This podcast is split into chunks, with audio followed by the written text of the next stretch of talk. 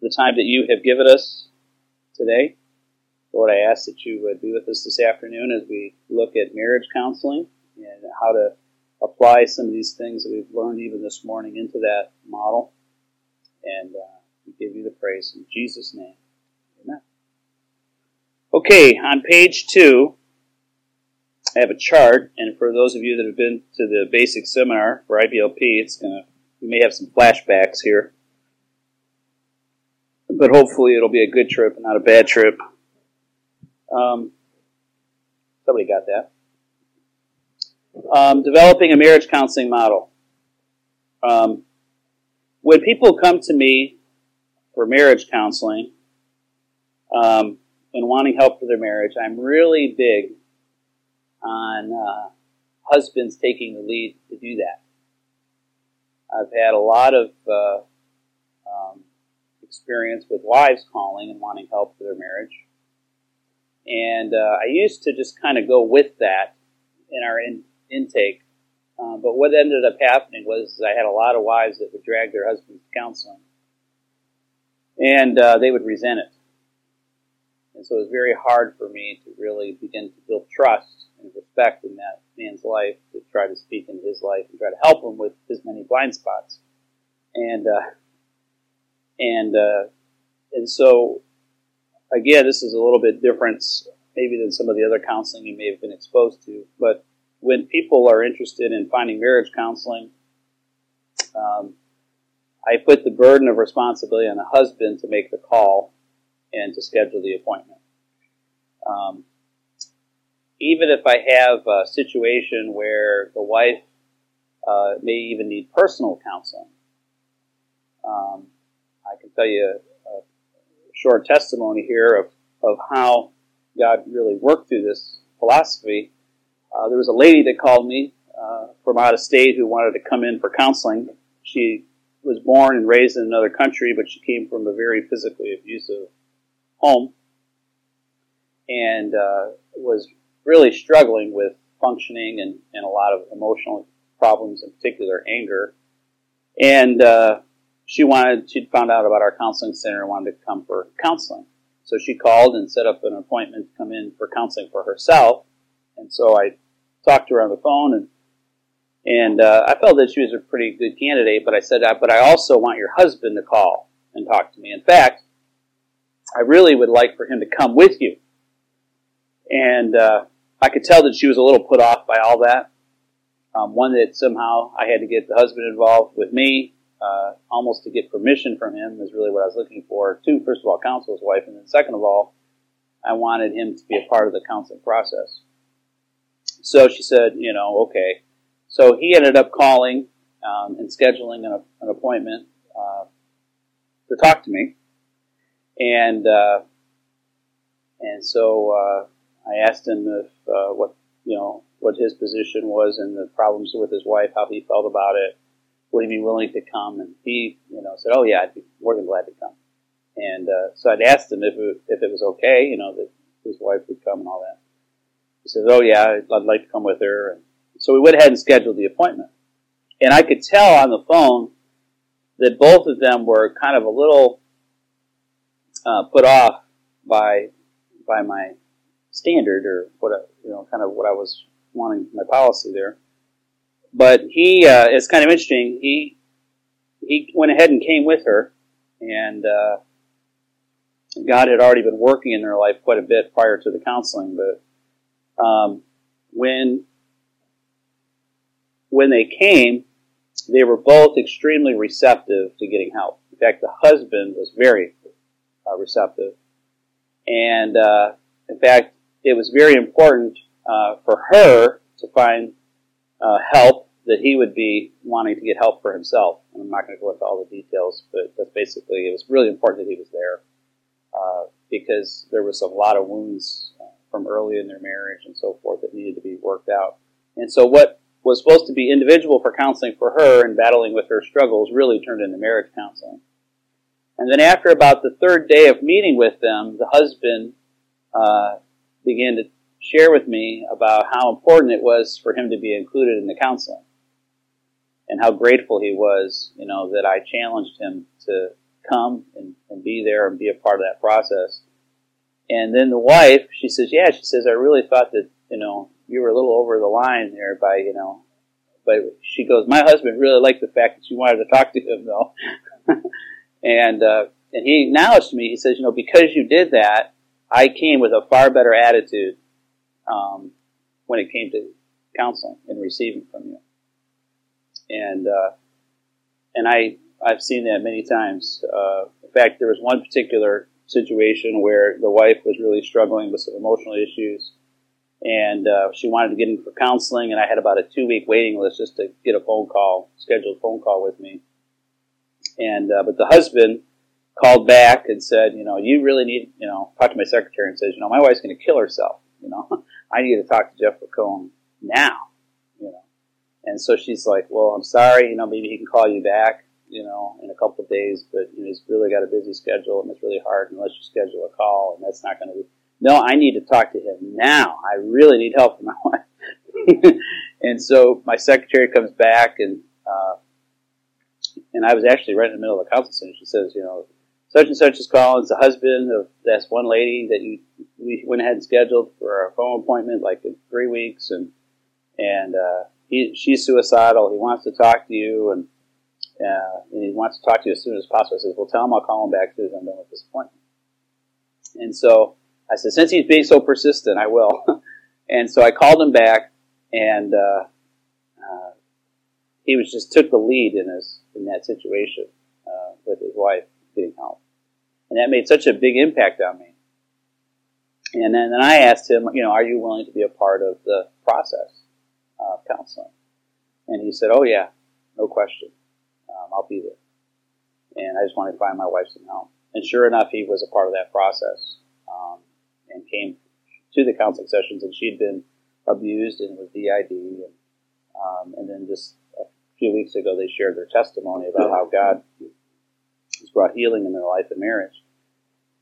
But he just took that initiative, you know, and, that, and that's so. That's one of the things that we really, uh, when it comes to finding marriage counseling, have found very helpful because um, it's really Most of the calls that you get for marriage counseling tend to come from women, but if but I'm trying to empower the male to be the leader um, by having them take that initiative uh, to schedule the intake calls. And and what I have found when I do that and the men follow through with that, most of them really respect that, um, and they tend to open up and trust me a lot sooner um, than if I didn't do that.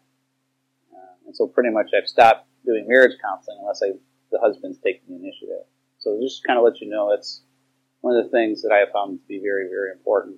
Um, I spent a lot of lot of time earlier in my counseling ministry just kind of going with the wife's lead, um, and very little, really very little happening. Um, because the men would already come in on the defensive because they were being dragged in there. Um, and men struggle with counseling anyway. You know, uh, wives will uh, it's very easy, it's very natural for them to want to get counsel, you know. Um, and so they tend to want to look to somebody to lead them. And so, you know, sometimes unfortunately they may call their, you know, their, uh, you know, some lady in their church and talk to them about all their problems or whatever, you know, but, but for men, it's just far more difficult. Um, and men, women will, you know, they'll see the cracks in the ceiling and say, you know, we really need to fix these. Um, and the husband will tend to want to wait till the roof falls in on his head and say, well, we need to get this fixed, you know. Um, and so if I can get the wife to point out the cracks and then have the husband encourage the husband to call me so that we can look at the cracks together, maybe we can save the roof from falling in on their head. Um, so when people are calling me uh, for counseling, marriage counseling, the typical thing, this is what I hear on the phone. I hear, you know, we have a hard time understanding one another. Uh, our number one problem is communication. Um, you know, he doesn't really love me. I don't feel respected. She won't submit to me. Um, those are the typical things that I hear just about every time. Um, and uh, there's very little romance in the relationship. Um, they're not withholding themselves from one another because of prayer and fasting. Um, there's little or no desire in enjoying being with one another there's usually a lot of financial problems. And so these, I would call these surface problems. These are the things that most people, when they're struggling with their marriage, this is really what they're, this is what they're uh, they're shining their light of attention on those issues. Okay, and some Christians, you know, they can look at God's word and they can uh, you know take the scripture and they can somewhat begin to apply that to their lives, and that can help their marriage. Uh, unfortunately, that's going to help um, some couples, but not majority of couples. Um, and what happens is the surface cause, how I see the surface cause behind those marital problems, surface problems, is that there's a reaction to unmet needs. Um, and then that person begins to feel rejection because those needs aren't met. God has created us as hus- as men and women, as husbands and wives, that when we get married or even engaged, actually, is when it really a lot of this begins to kick in. That there are certain responsibilities that I have as a husband that are needs for my wife, and vice versa. There's certain biblical responsibilities that my wife has before the Lord that are really needs for me as a husband. And I call it, there's like this divine tension there. Um, you know, scripture, we're familiar in Ephesians, uh, where it talks about husbands and wives. Ephesians, what, chapter 6 there? 5, I mean. Warfare chapter 6. Parents. But uh, chapter 5 there at the end where it talks about, you know, husbands are to love their wives as Christ loved the church, wives are to submit to their husbands, and I purposely said that backwards uh, because I see it's a dual submission. Um, so, uh, you know, it, it works both ways. And there's a divine tension that comes into a marriage when they're not walking in the oneness that God created. There's going to be a contention. There's going to be a problem there. Um, because the thread that really runs through a man's needs is he has a great need to be affirmed. Um, aff- affirmation is a huge need for a man, and then for a wife, she needs to feel loved and, and, and, and really the security is the thread that really kind of runs through her needs. And there's different books, self-help books that are written. I think the latest one that I think is uh, one of the better ones is uh, Love and Respect by Emerson Eggerichs. Um, but there's other types of books and materials that are out there that talk about these needs. Um, Dr. Harley has a book, His Needs and Her Needs. Um, but basically, what's happening here is the surface causes there are there's a reaction when that person's needs aren't met. They begin to feel rejection. Well, uh, that kind of brings us down to the root problems, which I kind of classify as strongholds, blind spots, and generational tendencies. And we'll get into some of this more specifically here in a minute. But basically, these root problems is what hinders me from meeting these needs.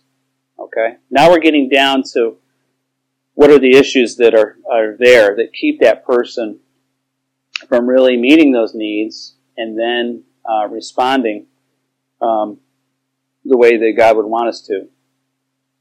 And then the root cause is walking in the flesh. The flesh is selfish to the core and always manifests itself in sinful behavior and is incapable of giving genuine love. And so when you're talking about bottom line, what causes marital problems is the flesh.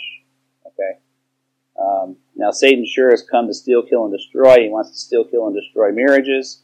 But he's going to do that more through the root problems that are unresolved in the marriage. I don't see that as the root cause.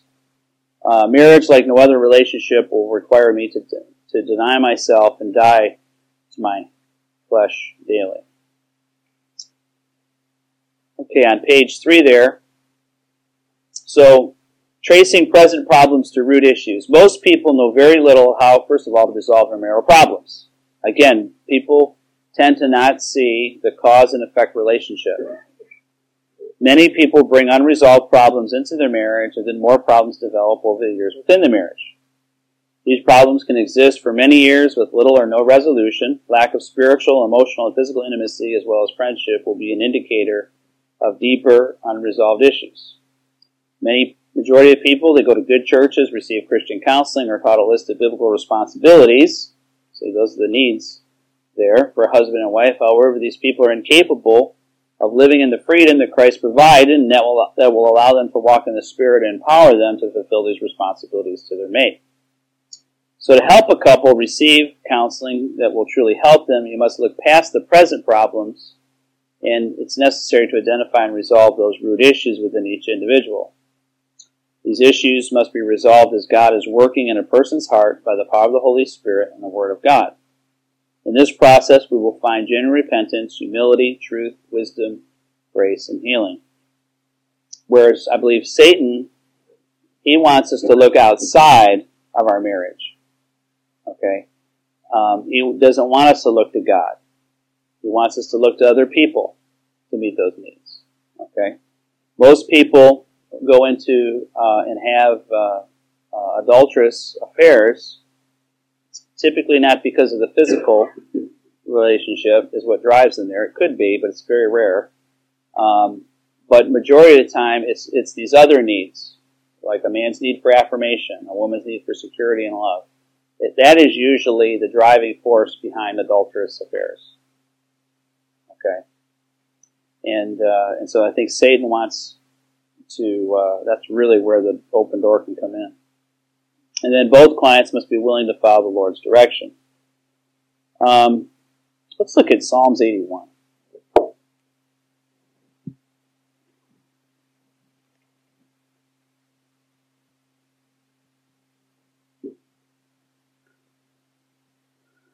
Psalms 81 and verse 10. Boy, it's just beautiful out there today, isn't it? Especially when you're from cold and rainy Indianapolis the other day. It's like spring again. Verse 10 I am the Lord your God who brought you out of the land of Egypt. I'm at 81. Yeah, 81. Open your mouth wide, and I will fill it.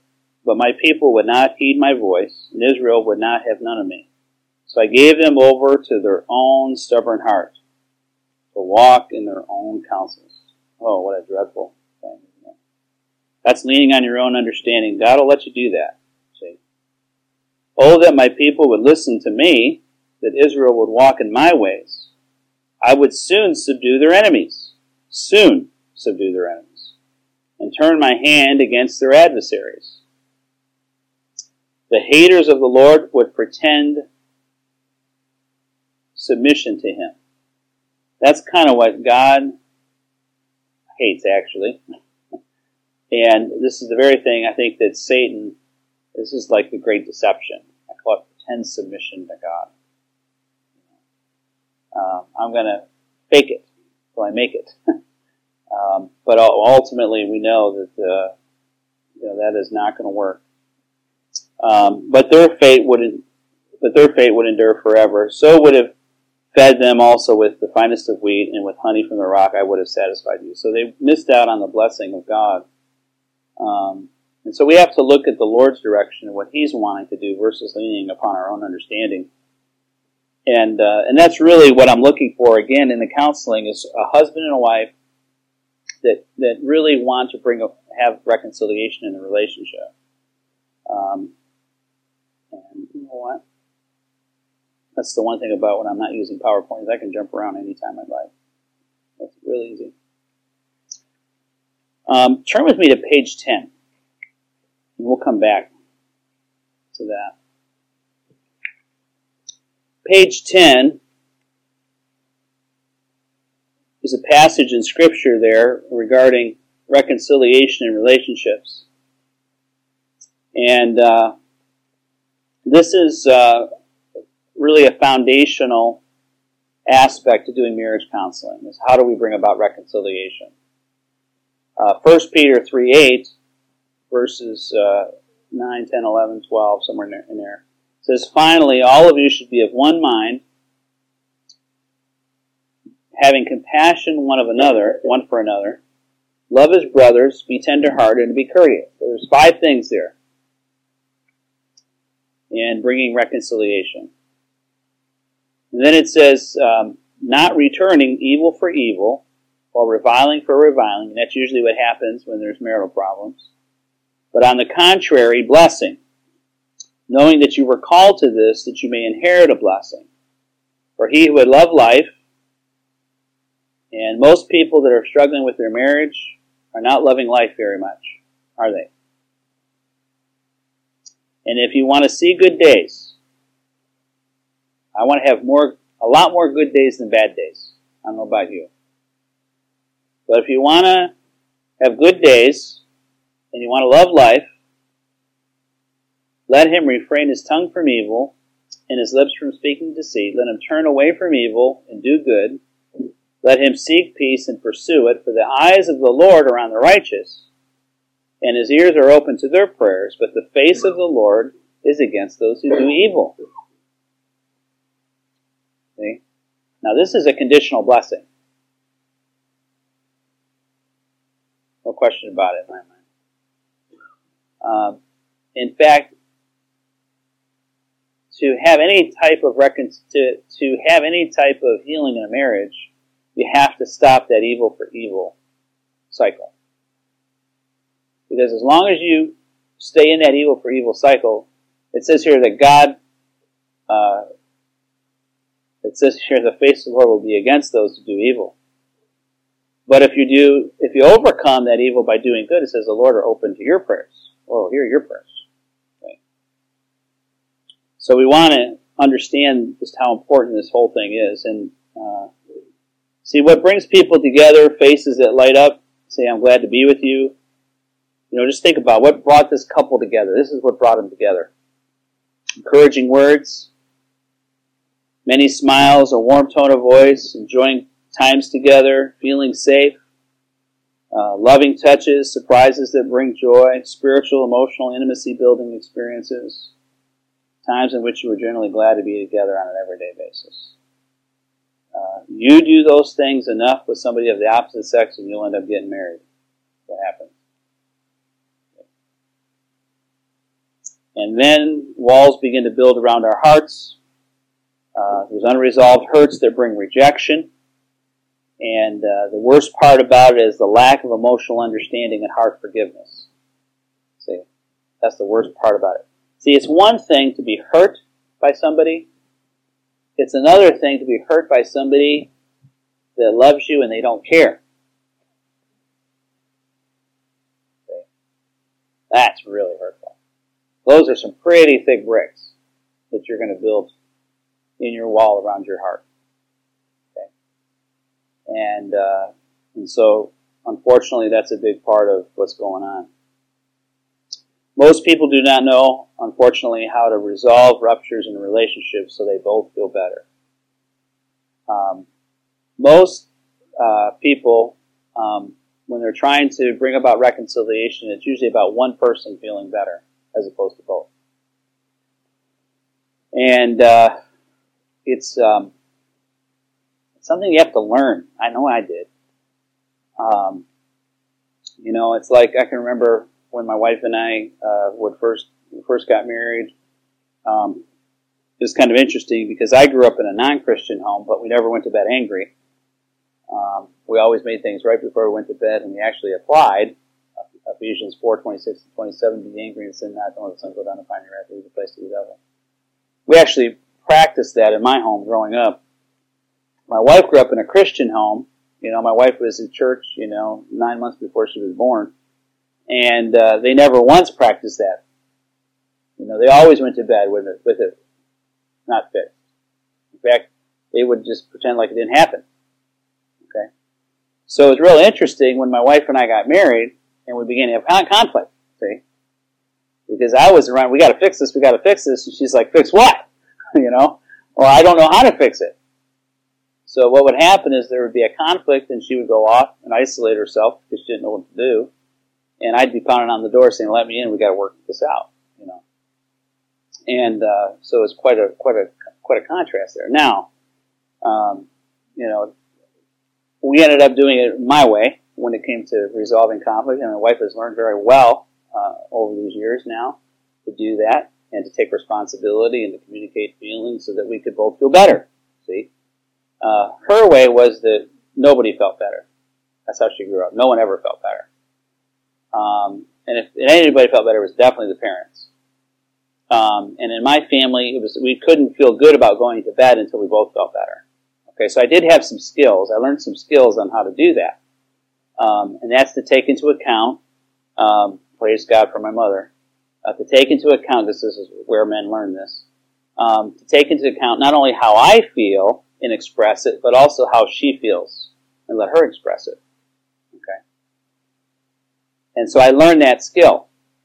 And so I was, I could never go to sleep. In fact, I've, in, what, 16 years of marriage now, um, I've never been able to go to sleep and go to bed until we both felt better. And, uh, so it's a very difficult skill, um, unless you learn it young in life, really, which I fortunately did because I had a mother that was raised by a mother who was a Christian and, and so that was one of the blessings that was passed down. So I'm trying to help people to learn how to do that. Um, and a lot of it is taking into account uh, both sides. And you'll see that here uh, in Scripture. And then in verse 3, each, like I said, each hurt becomes a brick in the wall they build around their hearts. So how do we respond to others to bring reconciliation? Well, first of all, you have to be of one mind, Scripture says. You have to have the same mindset toward the need to love each other. Okay? And there's an empathy of sorts here, um, where you are not necessarily understanding here, but you're beginning to understand here the need to have reconciliation. And the biggest lie that uh, I think couples believe in a marriage counseling situation is that their spouse is the enemy. And that's who they're wrestling and dealing with. Now, there could be problems there, definitely. But ultimately, that's not your enemy. And if, but if you view them as the enemy, then that's going to be your focus. Um, and you're going to really miss out on what God wants to do in that relationship. So the first thing here is to be all of one mind. To have the same attitude towards the need to love each other. Um, and that's really what I, what I try to establish early on in the counseling is the same mindset. Um, what are we wanting to do here? What do, what do we want the relationship to look like? Um, what is our goal here? And I try to help them very early on to have a spiritual warfare worldview when it comes to who their enemy really is. And then secondly, having compassion one of another. Now in the King James, there's five words, English words for one Greek word. And that word is the verb form uh, sympatheo. Of, uh, I'm, I'm sorry, the verb form of sympatheo, which is sympathies. Uh, so it's a verb, so it's a putting into action of sympathy. And it literally means to feel together with. To feel together with, to have sympathy for one another. And so this, this is really important. Because you're not only concerned about sharing how you feel about the situation, but you're feeling together with. And so you're also interested in caring about how that other person feels. So now you're taking into account two people. Okay? And that's very important. See, I believe that if we're living out of the heart that Jesus gave us, we have the capacity to feel the same way He does if we allow ourselves. But usually it's going to be pretty painful to do it. But I, what I have found is for me to love deeply, I've got to feel pain deeply. If I don't allow myself to feel at a heart level, I'm going to have a very difficult time loving from the heart. And uh, and so what I what ends up happening with this, I think when we're really demonstrating the compassion that Christ wants us to, is we're going to begin to feel how He does about some of these things. Okay. Um, and really, we're talking about you know, bitterness and rejection and so forth, this is where you learn to trust somebody. Is when you begin to, when they begin to understand that the pain that they have caused. Um, then you can begin to trust somebody when you know that they have that type of understanding. So when they're actually practicing that. Now, men probably struggle more with this. Typically, typically, men struggle with this more than women do because this is where men typically learn how to feel about relational stuff and like that from their mother. And the, typically, the way they learn it is when their mother allows them to express how they feel about things. So if you get a man that grows up in a home where the mother does not allow their son to express how they feel about things, typically you're going to have a man that's not going to know how he feels or how other people feel about things. that's how you typically don't learn that from your father. All right? You learn that typically. Now, you can learn that from your father. You can. Um, I learned it from my mother, you know, uh, because my mother would give me that opportunity to share how I felt about things. Wasn't always right, you know, especially when she found a, a bag of marijuana in my drawer, you know, uh, and how I felt about that. It wasn't the right thing for me to do, but she let me share about why I wanted to use drugs. Didn't make a lick of sense, really, you know, but she let she at least let me get it out, you know, uh, or how I felt about my sister when I was a ten year old boy and she was sixteen and she used to throw me around the house when I wouldn't obey her, you know, and she'd be babysitting me or something, you know. It's like my feelings would matter, you know. That's what sisters do. Yeah. Then I punched her and she stopped. but um, not bragging. listening to that. But uh, but this whole concept uh, is is important. Then we're told to love his brethren. Love his fellow countrymen. It's a phileo type love. It's a family type love. And then actually, this next point is really the desire to act out of a compassionate heart. That's again number four. Be pitiful. That's which means to demonstrate compassion, and it's a desire to act. It's not something that is just going to have an understanding here, which is empathy, have an understanding here, which is sympathy, but there's going to be an action behind that. That's a compassion. That's what really that means to be pitiful. And that's kind of, you know, I'll never forget watching the news and the floods there in New Orleans after Hurricane Katrina and just seeing all those people stranded on that overpass and day after day and all these people on their roofs. And my wife's like, you know, we need to go down there and we need to bring them some water or, you know, or do something, you know, she's ready to drive on down to New Orleans, do anything we could to help those people. Okay, that's being pitiful. That's being compassionate. You want to act. You want to do something about it. And that is very important in reconciliation too, is that you're going to take some action to do something with what you're feeling. Um, and then to be courteous means to demonstrate humility. There has to be humility there. Um, a lot of times, uh, it's hard for us to deal with shame when we've hurt somebody, um, especially if we love them. Um, there could be more shame when we hurt somebody that we love, and then all of a sudden we're faced with having to deal with the pain that we've caused somebody that we've loved. Um, we begin to feel shame, and we don't like to feel shame. And one of the things that people will do if they're shame is they'll get angry. Okay? Or they'll hide. They don't want to talk about it. See? And, uh, and so many times that can really be a, a, destructive thing. And so we have to have humility in our, in our attitude um, and not allow that shame uh, to get the best of us. Um, so that's just some things there that are important uh, to resolving uh, that rejection. Um, and that's really uh, how we can begin to uh, work on uh, dealing with some marital problems. And I'll go into a little bit more of that as we go on in, in detail and help answer some questions for you. Um, back to page three. Understanding Satan's desire to destroy spiritual, emotional, and physical oneness. Criteria for successful marriage is maintaining oneness. Um, unfortunately, uh, what ends up happening is uh, you have when when a couple is not walking in the oneness that God designed, it's kind of like you have the husband over here, the wife over here, and the children get in the middle. Okay, and life kind of revolves around the kids. That's not how God designed marriage. God designed marriage for the husband and the wife to be together in one, and the children are out here. So eventually, those children are going to go out. And they're going to start their own, come one flesh with somebody else. You're never one flesh with your children.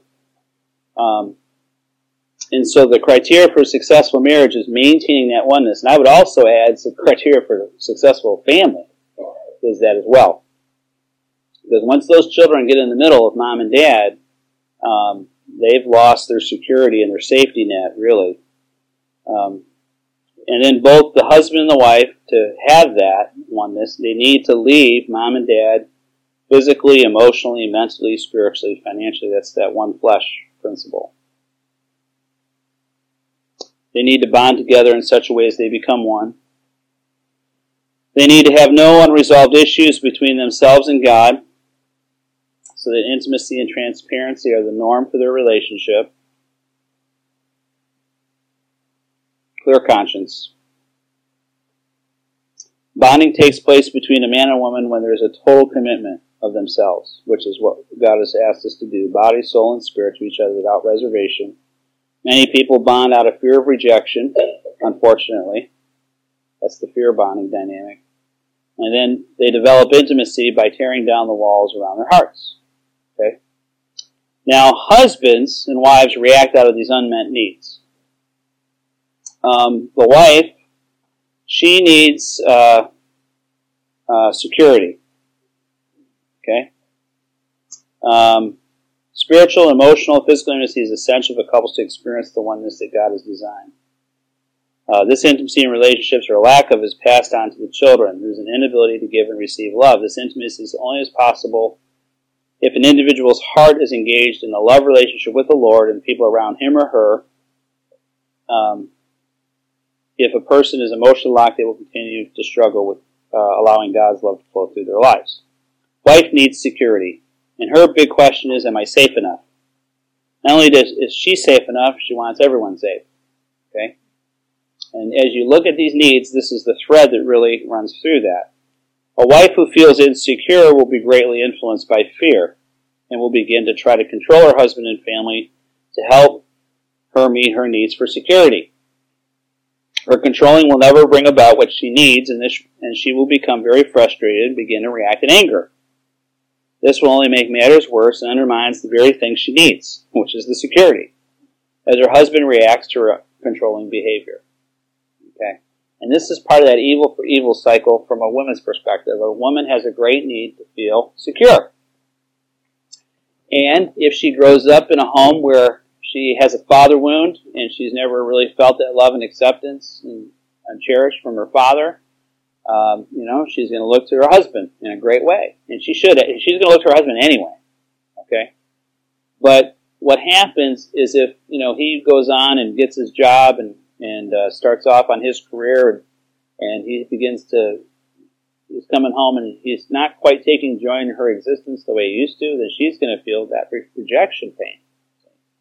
So he's not loving his wife as he should she begins to feel rejection. That rejection turns into hurt, and hurt turns into bitterness. And then she begins to nag her husband for attention. Okay? And he reacts in pride. What do you mean attention? You know, I'm home every night. What, do you, what more do you want? You know, I'm paying the bills. You know, and then uh, and so he kind of reacts in pride, and then she doesn't feel understood, so then she gets bitter.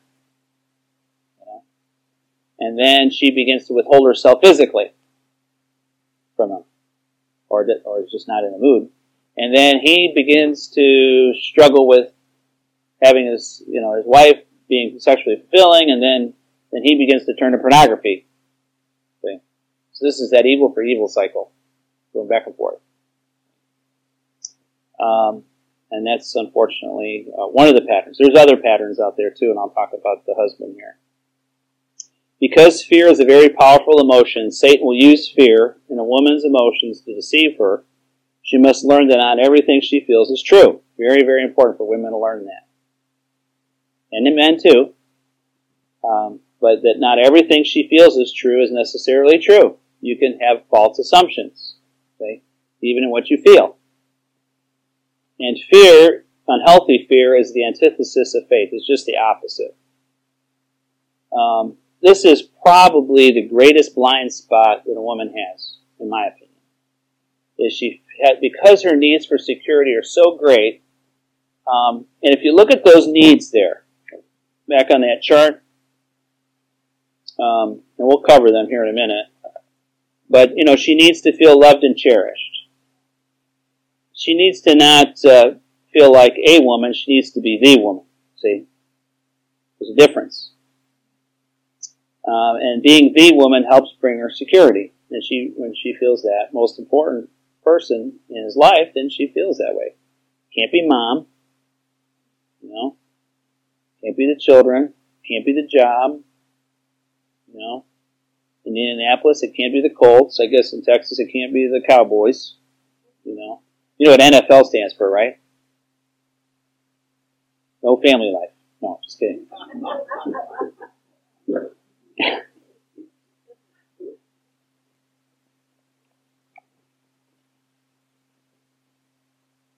um, ultimately, the wife must find her needs for security by trusting in God with her fears and concerns. See, a husband cannot meet every need his wife has for security. Can't do it.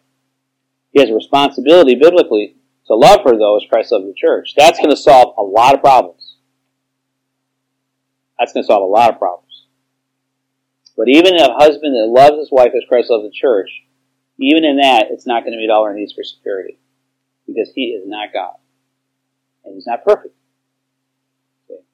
And so it's very important for wives, that's this identity in Christ issue and how it impacts her and her marriage. It's also imperative that the husband understands his wife's needs and do this, do his best to meet them as God intends. Okay? A husband needs affirmation. The question he's looking for is, am I good enough? Am I good enough? Affirmation. You look through the needs here, we'll look at those. The thread that runs through them is affirmation. A husband who does not feel affirmation will look to success, work, money, and approval from other women to find it. That's the lure of a lot of the sinful things that men want to be a part of. Satan will use a man's pride. He believes the lie that it's all up to me. This lie uh, many times comes from their childhood, actually, when they have an absent father. Um, this lie, when acted upon, causes a man to live life totally dependent on his own resources instead of God. When men live out of their prideful, sinful flesh, men become deceived and they lean on their own understanding and wisdom. And that's probably the number one blind spot for men. Is they, because of their need for affirmation, they, they become very self-sufficient. You know, that's why they don't like to ask for directions. See? And, uh, and they want to lean on their own understanding and wisdom. And that's a pride issue. And that's very much the uh, struggle that men have uh, in a blind spot. They tend to not see how they're doing that. I know I didn't. Um, and then a husband ultimately must find his need for affirmation in his identity in Christ and not by a performance based acceptance, which is usually a big stronghold there. Let's talk a little bit about these needs that a husband and wife are reacting out of. Uh, for instance, the needs of a wife, she needs to feel loved and cherished. Um, needs to be understood at an emotional level. That's very difficult sometimes for men to do too. Um, I talk about, uh, you know, I've learned, uh, I call it uh, solving the emotional story problem. And uh, uh, that's one of the things that has been helpful to me. It's kind of what the Lord gave me uh, as a word picture, kind of how that works. Um, you know, men tend to look at problems 2 plus 2 equals 4. You know, 4 plus 4 equals 8. Um, but women um, are a little bit different. They're a little more complex than that typically when it comes to solving problems. Um, and they kind of see life as like story problems instead. And so it's kind of like this. Uh, Bobby had a dollar, and he had ten friends, and he went to the store and bought apples and they were 10 cents a piece, and he bought each friend an apple, how much money did he have left? Okay. Does anybody know the answer? None. Okay. Now, that's the logical summation of the problem, third problem, right? Um, but I used to try to treat my wife like that. I used to say, you know, she would say she went to the doctor, okay, and uh, I'd uh, call her up to find out how the doctor's office visit went, and so she'd begin to tell me the story. Okay, wah, wah, wah, wah. Okay? And so I'm listening to the story of the going to the doctor. And, uh, and I would say, well, did you say this? Did you do this? She should have done that. Did you do this? And get really quiet on the phone. I'd say, what's wrong? Nothing. Oh, yes. No, no. You just, you know, then eventually you don't understand. I'll see you later. Bye. No. well, what I realized, it wasn't so much you know, that she needed an answer. she wanted me to understand how she felt about the doctor's office visit. Okay, so it's how did Bobby feel about buying those 10 apples for all his friends? How did Bobby feel about not having any money left over at the end? See? That's how a woman looks at things. Okay? That makes sense to you? And the women say, yeah. See, that's how it works. So that's why other women will call other women when they need to be understood. See? Because they'll say, oh, I know exactly how you feel. You know? And they'll tell them some story that will exactly relate to what they're just experiencing now. See? And uh, so I try to teach men to solve the emotional story problem. See? So then you begin to ask them questions, you know. Um, if you anticipate, you can get really good. And I get a lot of practice because I'm a counselor, see? So I'm in tune with how people are feeling every day, all day. So my wife's got it, you know, she's got it made because she can begin to tell me a problem, and I'm thinking, okay, she's feeling discouraged, she's feeling sad, you know. So I said, you're feeling sad, aren't you? She's like, oh yes, and we're the problem, you know. You're feeling discouraged, oh yeah. So, you know, now when she calls and I went to the doctor and I said, oh, boy, you must really be discouraged. Oh, I'm so discouraged. More than problem. So, you get it? Okay? And so this is a huge, men typically are not wired to function like that. Now some are. Okay? But usually those men that are typically had mothers that did that to them. Okay? And that's usually where you learn that softer side a man learns the softer emotional side more from the mother. Um, so you got that? Solving an emotional story problem. That's the word picture God gave me to help me. well, actually, I got a list of emotions. See? You can have the list in front of you.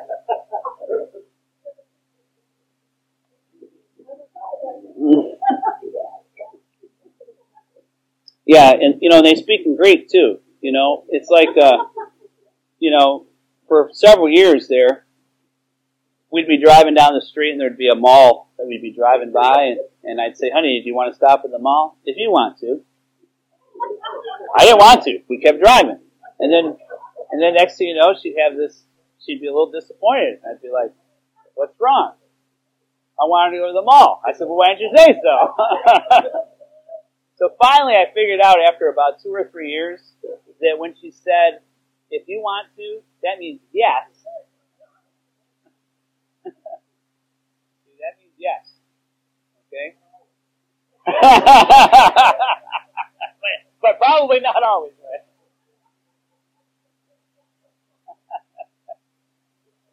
well, for my for my wife's language is good. So. yeah, that's true. I got you. I got you. So, uh, yeah.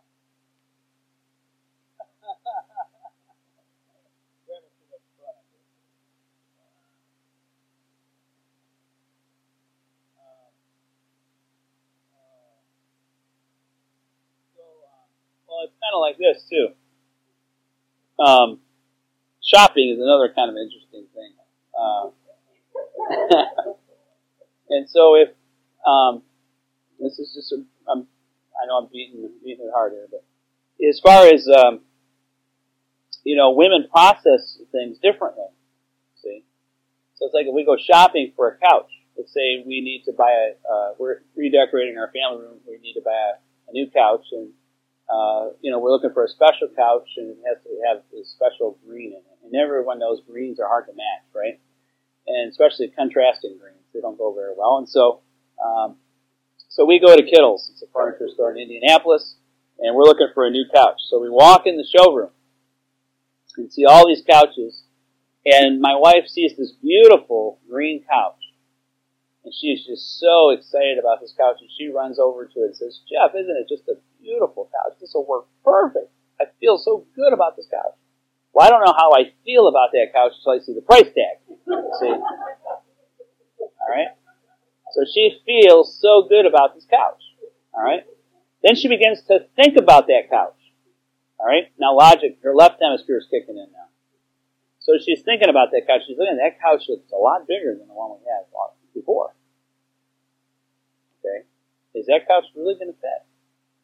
So she begins to think about that couch. And she says, can we measure it? Okay. So sometimes salespeople have a little tape measure.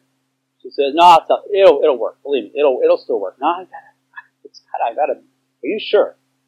All right, I'll go measure it. So I get the tape measure. I measure it. Honey, it's only six inches, a little longer than our last one. It's bigger, but it's still going to work. Are you sure? Yeah, it'll work. Okay. And then she's feeling good about the couch again. So she went from emotional to logical, and then she says, uh, so I'm, and I, I'd already checked out the price tag a long time ago, but, but, uh, she says, well, what do you want to do? You know? And I'm thinking she's really excited about this couch. So, I mean, I gotta, I'm on the spot here. And so, now she, when she says that, basically she wants, she's submitting her will to me, basically. And she's wanting me to do the same thing she does. Okay? Which she wants to get the couch. Alright, so that's the will kicking in. I'll say, well, what do you want to do? And she'll say, no, what do you want to do? You know? And that's a clear indicator that she wants you to do what she wants you to do. Alright? So then, we're gonna go pay for the couch. Okay? And she's, okay, she's going back and forth, and then she says, well, I'm gonna I'll say, well, let's get a couch. I'm, let's buy it. Alright, so, um, so then she begins to, I go pay for the couch, and she sees me, instead of pulling out cash or our debit card, she sees me pull out my Visa or my MasterCard. And she gets this real sinking feeling in her stomach, and she says, I thought we were going to be able to pay cash. I said, no, we're going to put on our credit card. Oh. You know. So now her conscience is kicking in, because now she's starting to feel guilty for putting it on the credit card. And uh, now she doesn't even want the couch. Okay? Um, but then I say, you know what, honey? It's okay. We'll get it paid off. You know, we want to pay interest on it. We'll just, we'll get our income tax check here in a couple of weeks. We can just pay it all off. Now she's back feeling good again about buying a couch. But see, a woman will process through things differently. She'll process things through her emotions, through her logic, through her will, through her spirit, her conscience, and she'll bounce around. And most men, just they, those kind of, especially when it comes to shopping, they'll zero it all in right away.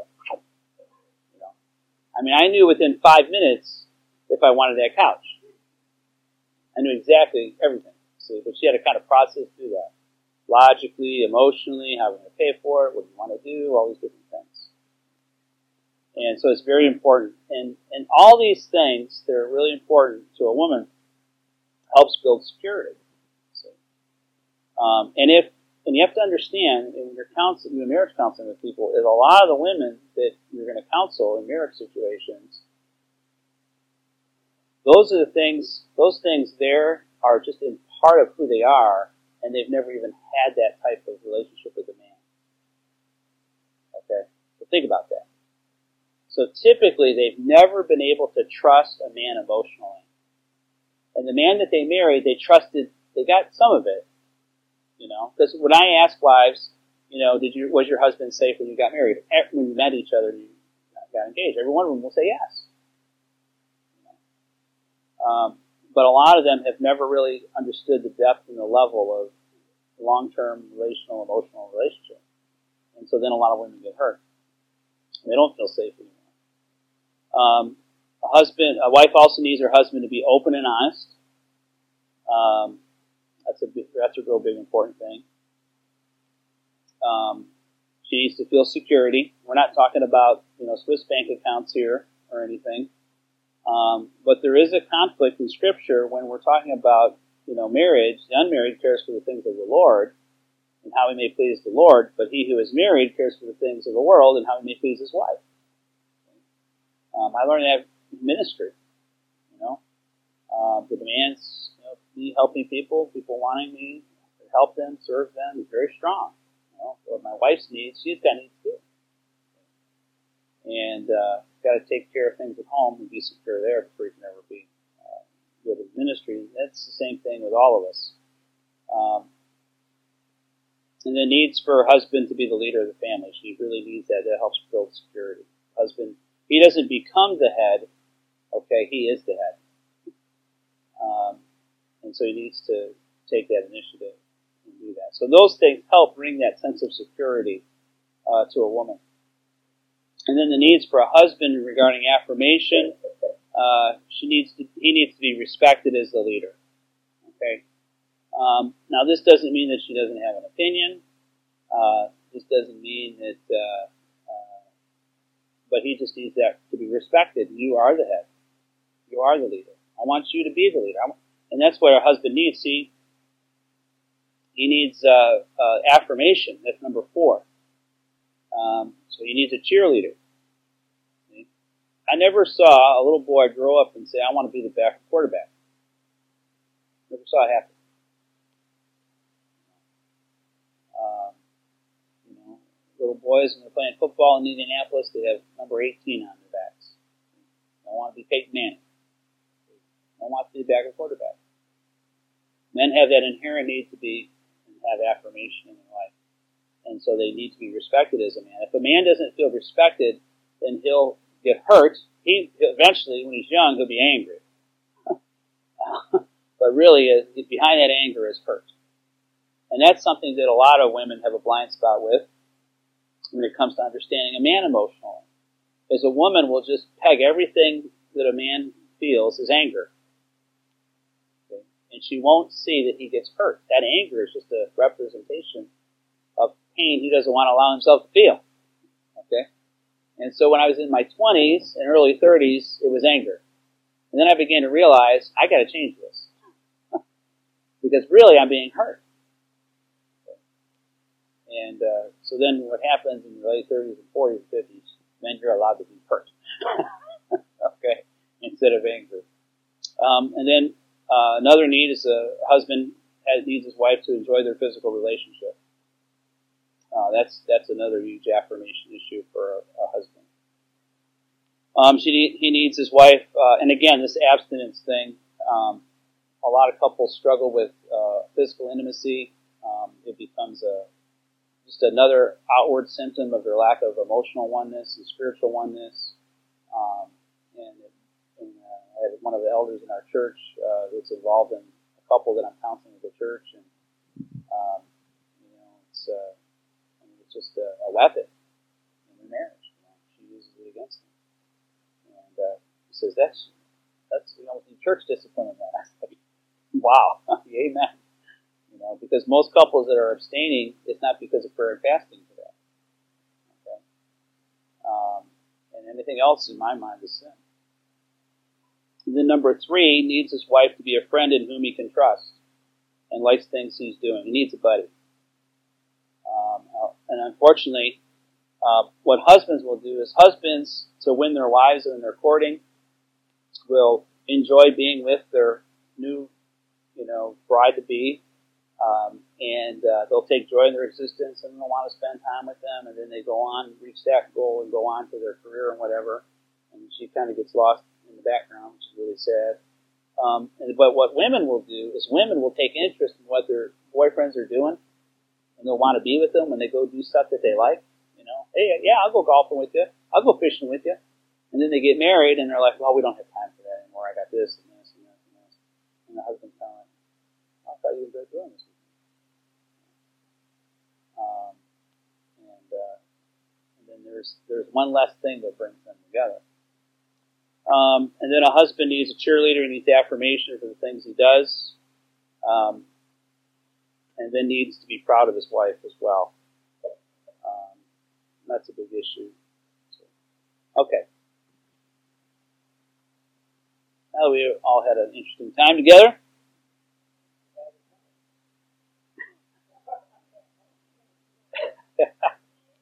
it's a hypothetical story. But we've bought two couches in my three couches in my marriage. Yeah.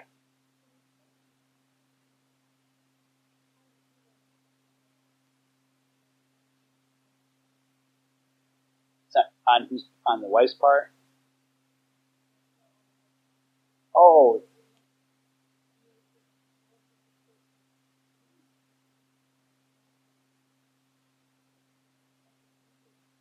Yes. Yeah. How do you how do you truly respect a husband beyond performance? Is a question. Yeah. Right. Right. Right. Yeah. I see it. Yeah. I, that's where that's where that whole concept of he is the head. He doesn't become the head even through performance. He is the head. And, and I think that um, it just will come out um, just in an attitude, you know, um, like uh, um, respecting his opinion. You know, I'll never forget one of my staff members that went to a Bill Gothard seminar and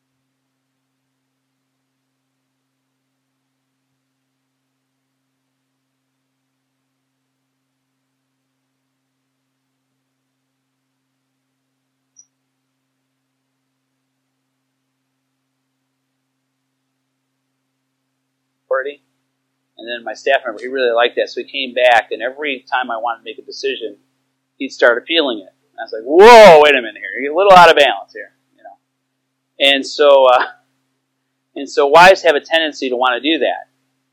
Always, you know what I mean? Always, and there's nothing wrong with your opinion, but there ha- but you always have to defer to, you know, to respecting that person's position of authority basically they have to feel like, yeah, the final decision is mine or yours, you know, to make. Uh, and and I think that there's a certain reverence, um, you know, respect issue. Obviously, is what we're looking at. That uh, comes out far more in attitude, um, based on their position, as opposed to performance. So, like for instance, you know, we were talking about, you know, President Clinton here this morning, and uh, you know, yeah, I wasn't happy with some of the things that he did um, when he was president, and uh, you know, um, you know, and I could even be joking around and you know some of the derogatory names that people would call him and all that. You know, it's very disrespectful for the position of president. But I'll tell you what, he came walking in my office, I'd be on my feet with an attitude of reverence and saying, "Mr. President, hello, Mr. President." you know, and I think that that's the same type of attitude. Not that your husband's the president but it's that same.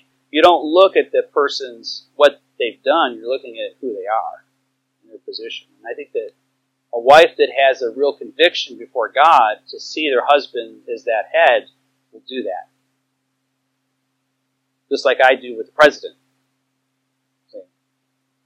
And so, in spite of their failures, you know, God will use their failures, you know, to spank them, you know, to discipline them, and to, you know, maybe they lean on their own understanding too much. I don't know what you know what whatever their failures are, but God will use that. But that doesn't change, you know, the reverence and respect issue. I mean, it's hard. I mean, it's hard emotionally when you see a lot of failures or there's sinful behavior, but it that never changes. But that just again, it's situational ethics. So now you're going off on your emotions somewhere that's contrary to the Word of God.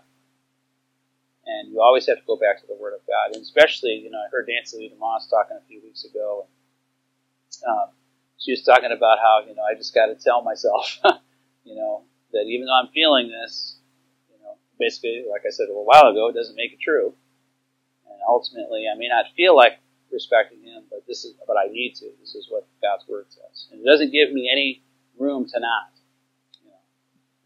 Does that make sense to you?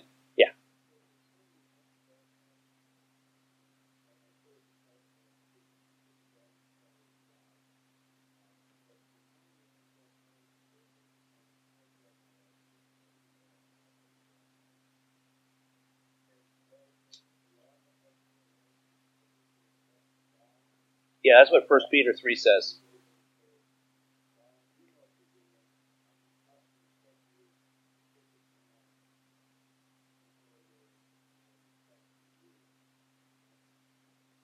Yeah. Well, that's exactly what First Peter three says. You want to turn there real quick.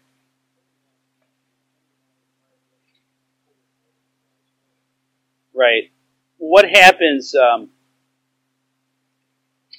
submission is kind of a misunderstood um, teaching from my perspective. Either it's one extreme or the other. Either people just don't understand it or haven't been taught that, um, or it's abused. You know, it's it's one extreme or the other. Typically, like most things. But First Peter three to kind of go along with what you were saying, it says, um, "Wives are to submit to their own husbands."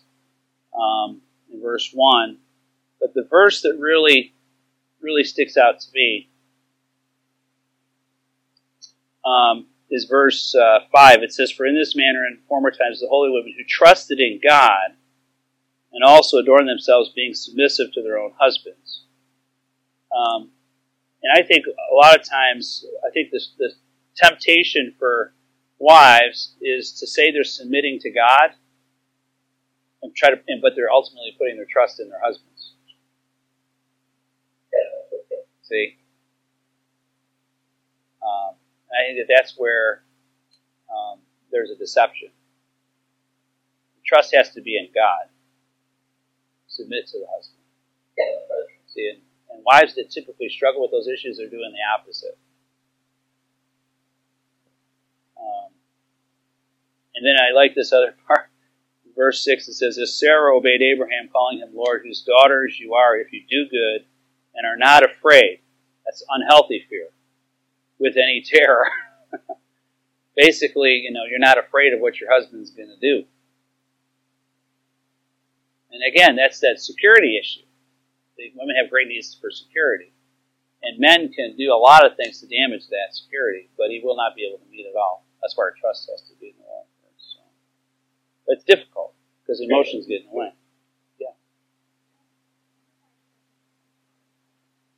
Yeah,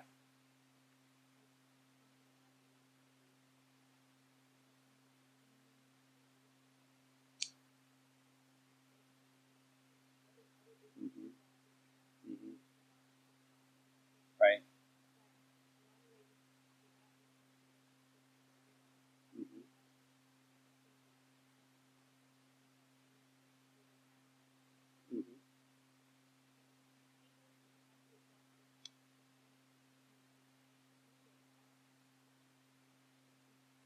I it, it hits. I yeah. The question is, you know, how do you deal with the issue of men being proud of their wife with the physical uh, attraction issue and other areas? Yeah, I, I think it is that. I think it is.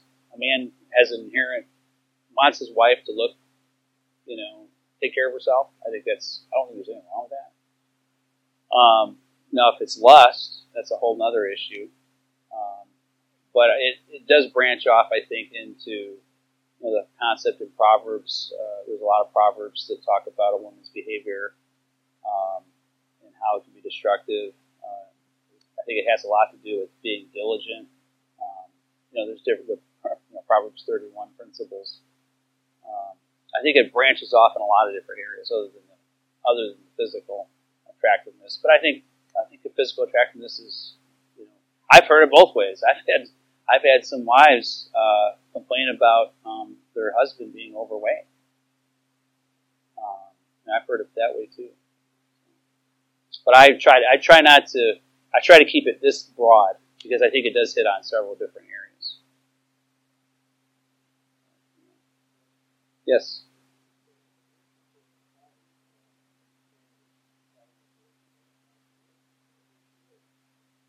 All of it. I, I mean, I think uh, you know, if men get if their wives are lazy, they're not proud of them. Sorry, if they, she keeps a messy house, men don't like that. Uh, if she doesn't take care of herself, men don't like that. Uh, it may, it's a reflection on them. That's what it's an affirmation.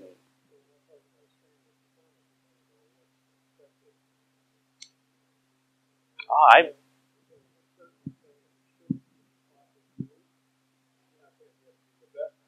Right, right, right, right, right, right. Yeah. Oh yeah. This is this is not something that's typically talked about a whole lot. Yeah, but it's definitely there. but it's definitely there. I can I can guarantee that one.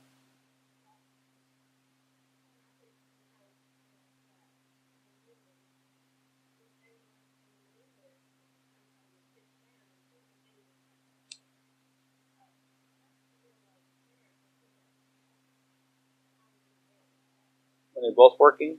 Yeah. Well, it's responsibility, sharing the responsibilities. Yeah. Right.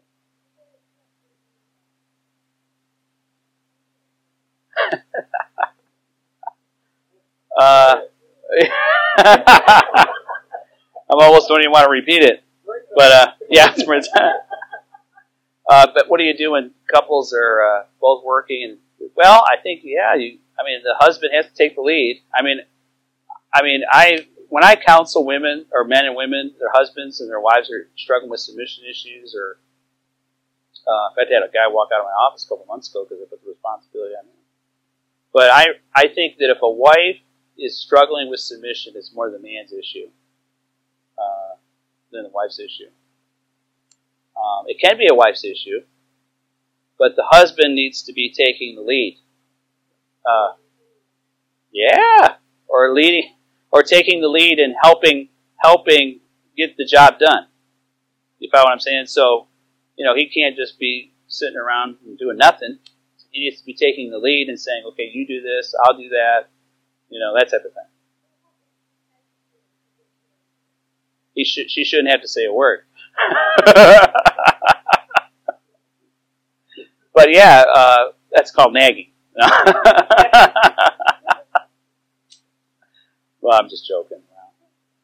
But uh, but no, seriously, she shouldn't have to say a word. He knows what needs to get done. If he's any kind of lead, see, the lead, it's leadership is the problem with men. Is men just are struggling with being leaders in any and all situations, and so what happens is that the it, that just that description of a man that just wants to come home and sit around and not do anything after he's off work, whatever, that just shows me he's lazy. He doesn't take the lead, and you know. So, I would challenge him on those issues. That's what I would do. Yeah. You're not being much of a leader if you're just going to sit around all the time, right?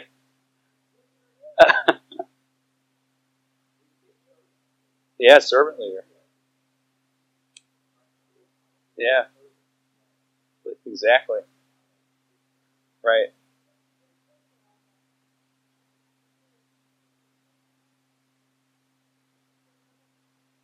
Hmm.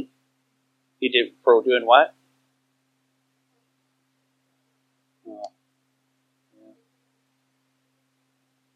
Wow. Well, that's that's worse leadership even there. See, that's just him demonstrating his lack of leadership even more. And he's an infidel. Can't take care of his own household. What's that? No question in my mind. He did. In fact, he's. In fact, that could be a blessing in disguise for her.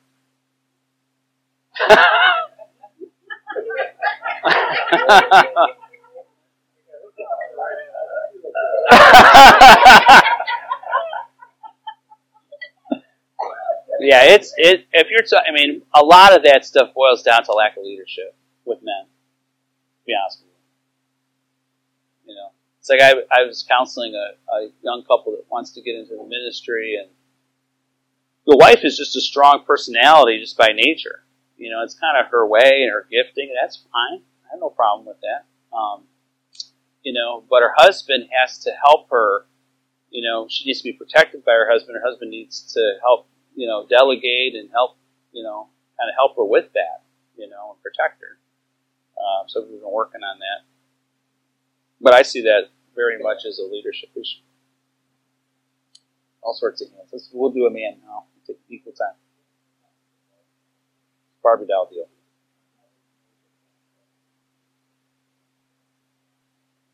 about the husband feeling proud?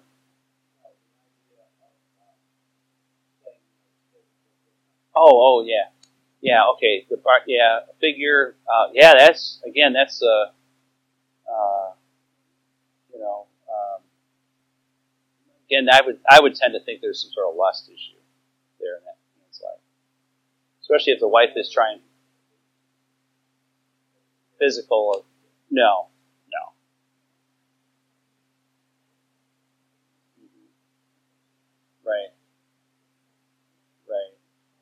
Right. Right, right.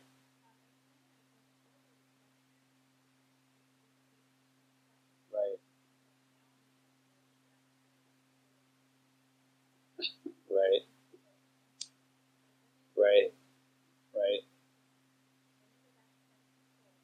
Right. Right. What's that? Yeah.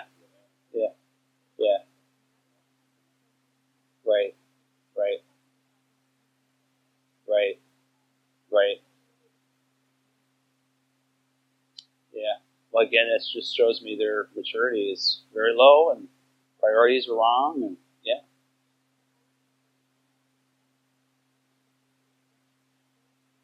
Yeah. Right.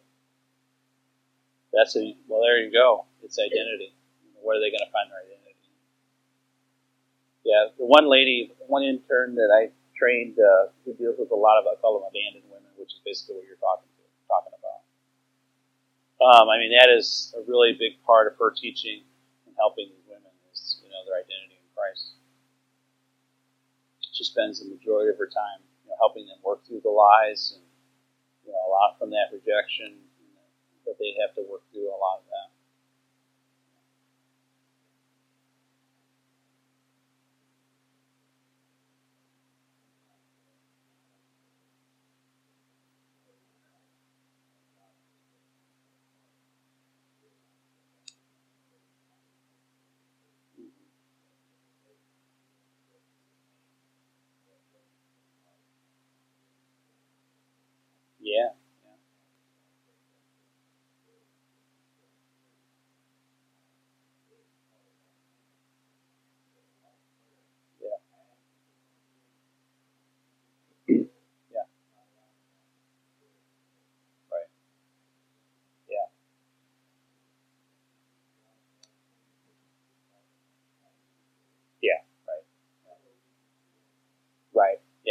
Into situational ethics.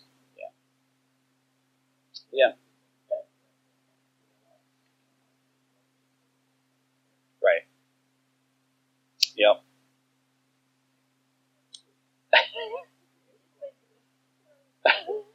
Actually, he, he beat you all back there.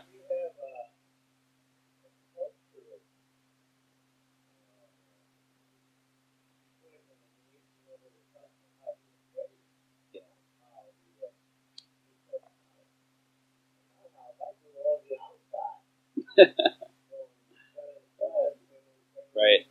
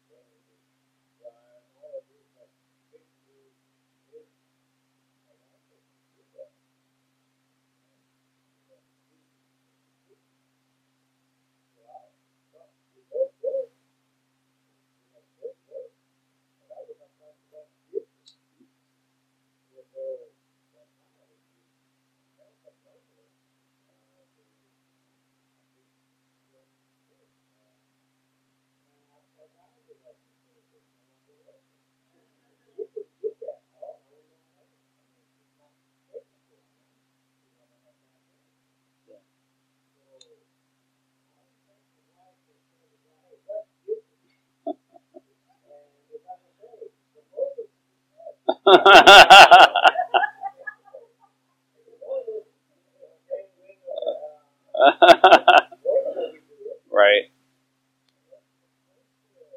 It can be. It really can be that. How you've been brought up, and yeah, those things play a role. Uh, but ultimately, the husband has to be the one to take the lead. I think to to deal with that. Single person might be a little bit easier question. We'll go with you.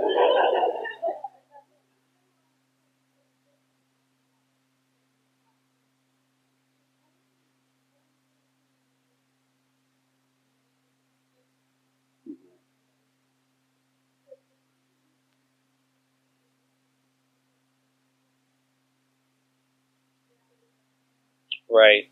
It well, it'll affect. Yeah, what I would do with a yeah, I'm going to try to get down to the root issues in that that person's life because I'm I, they need to still be meet that other spouse's needs, even though their own needs aren't being met.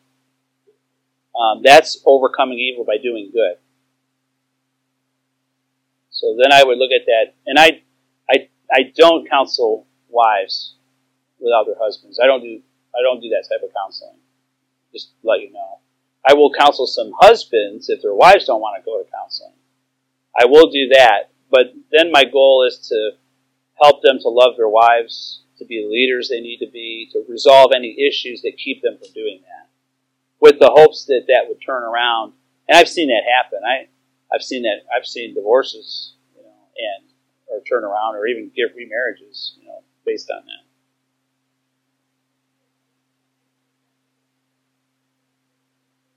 Right. Because once I counsel, yeah, once I counsel a wife um, without the husband, my job of earning that hu- husband's trust is even greater. Because he knows what she's talking about, and then he's he's gonna you know he's gonna feel betrayed. See, men don't like their wives going around telling other people their problems. That's a big issue for a man. He's got affirmation issues and so uh, so I don't want to I don't want to undermine that. So you know, if I'm going to be effective, then it'd be better off for that wife to find somebody else. And I tell wives, I said, you're far better off. Okay, your husband doesn't want to come to counseling now. You're far better off, for as far as me helping you, waiting, you know, till he's ready, and have you both come in. That's the way I can. Because once he comes, once you come in, um, like now, I do have a situation now where the husband has asked me to meet with his wife separately. Now, that's a whole other situation in itself. Because now he's entrusting me, he's giving me that authority to meet with her. See? But that's the only way I'll do it.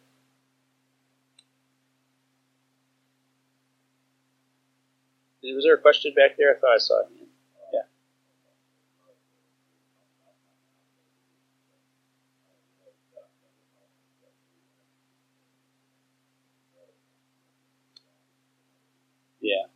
Yeah. Okay. Question?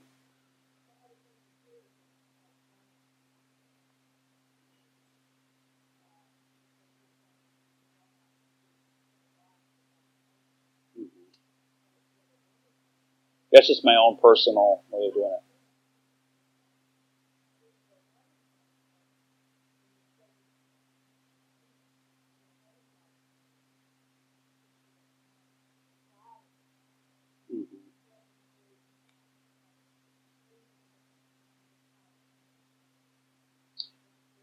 Yeah, most when it comes to counseling, women counsel, women counselors counseling men that are married. Is that the question, kind of?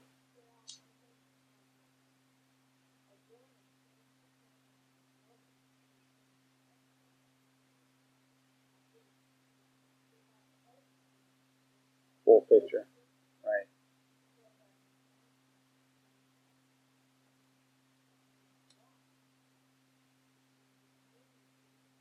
Very, very few. very few. Very few questions. Who do we? Uh, yeah, a lot of women, when it comes to counseling, who do they counsel? Um, yeah, I would say uh, marriage counseling with a woman being the lead counselor, um, you're not going to see a whole lot of fruit that way. I, I mean, name one in our country right now that's Christian. Name one that wrote a book. You got a name? Oh, I don't know any.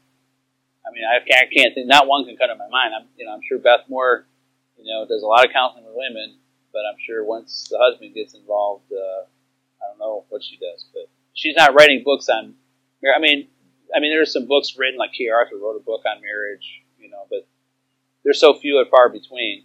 Um, most women are counseling women that are dealing with abuse issues or um, you know uh, issues from abandonment. A lot of abandon I call it abandonment.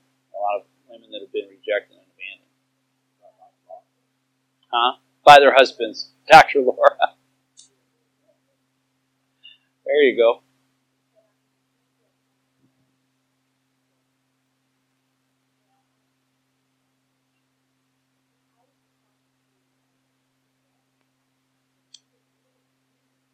Yeah, yeah, it's true. To counsel more to counsel women with you know a lot of the issues that I would see them as becoming overcoming healing from trauma and abuse, uh, um, abandonment type issues, you know, wounds from their childhood, that type of thing. And there's a lot of them out there. Oh, children, yeah, teenage girls. Yeah, there's a lot of there's a lot of room there, no question about it.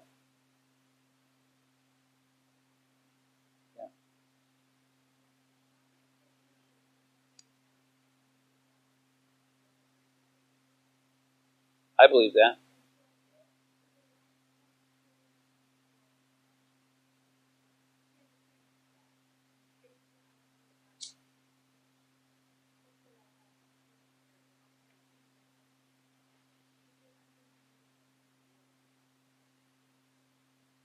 Um, I think that they need no, not necessarily. I think they need to be aware of it.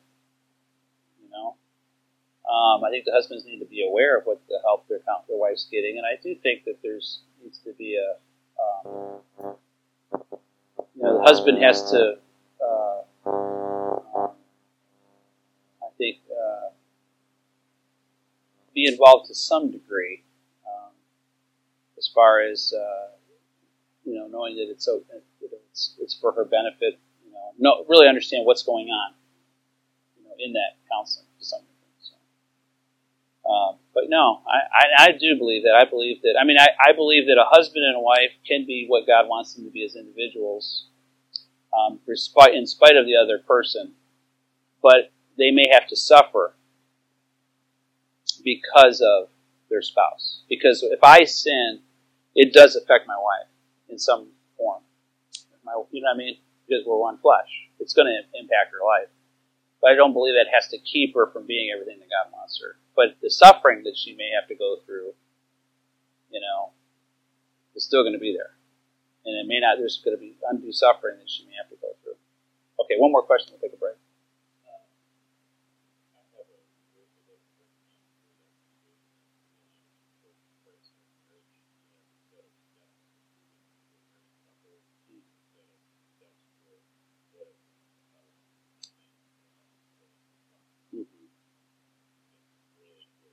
Christ Centered Marriage is referral. Yeah, it's a good book.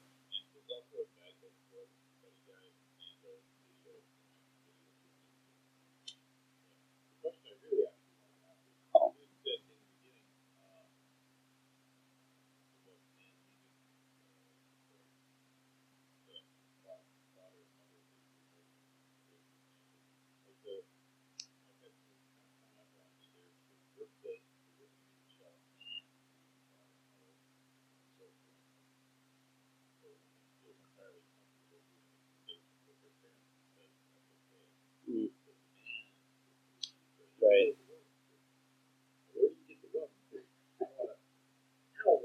Well, because they well just well, I think it's important. Well, I think it's important. I think this the emphasis on the man is because he's the head. He becomes the head of the home. I think that's why the emphasis is put on there because of.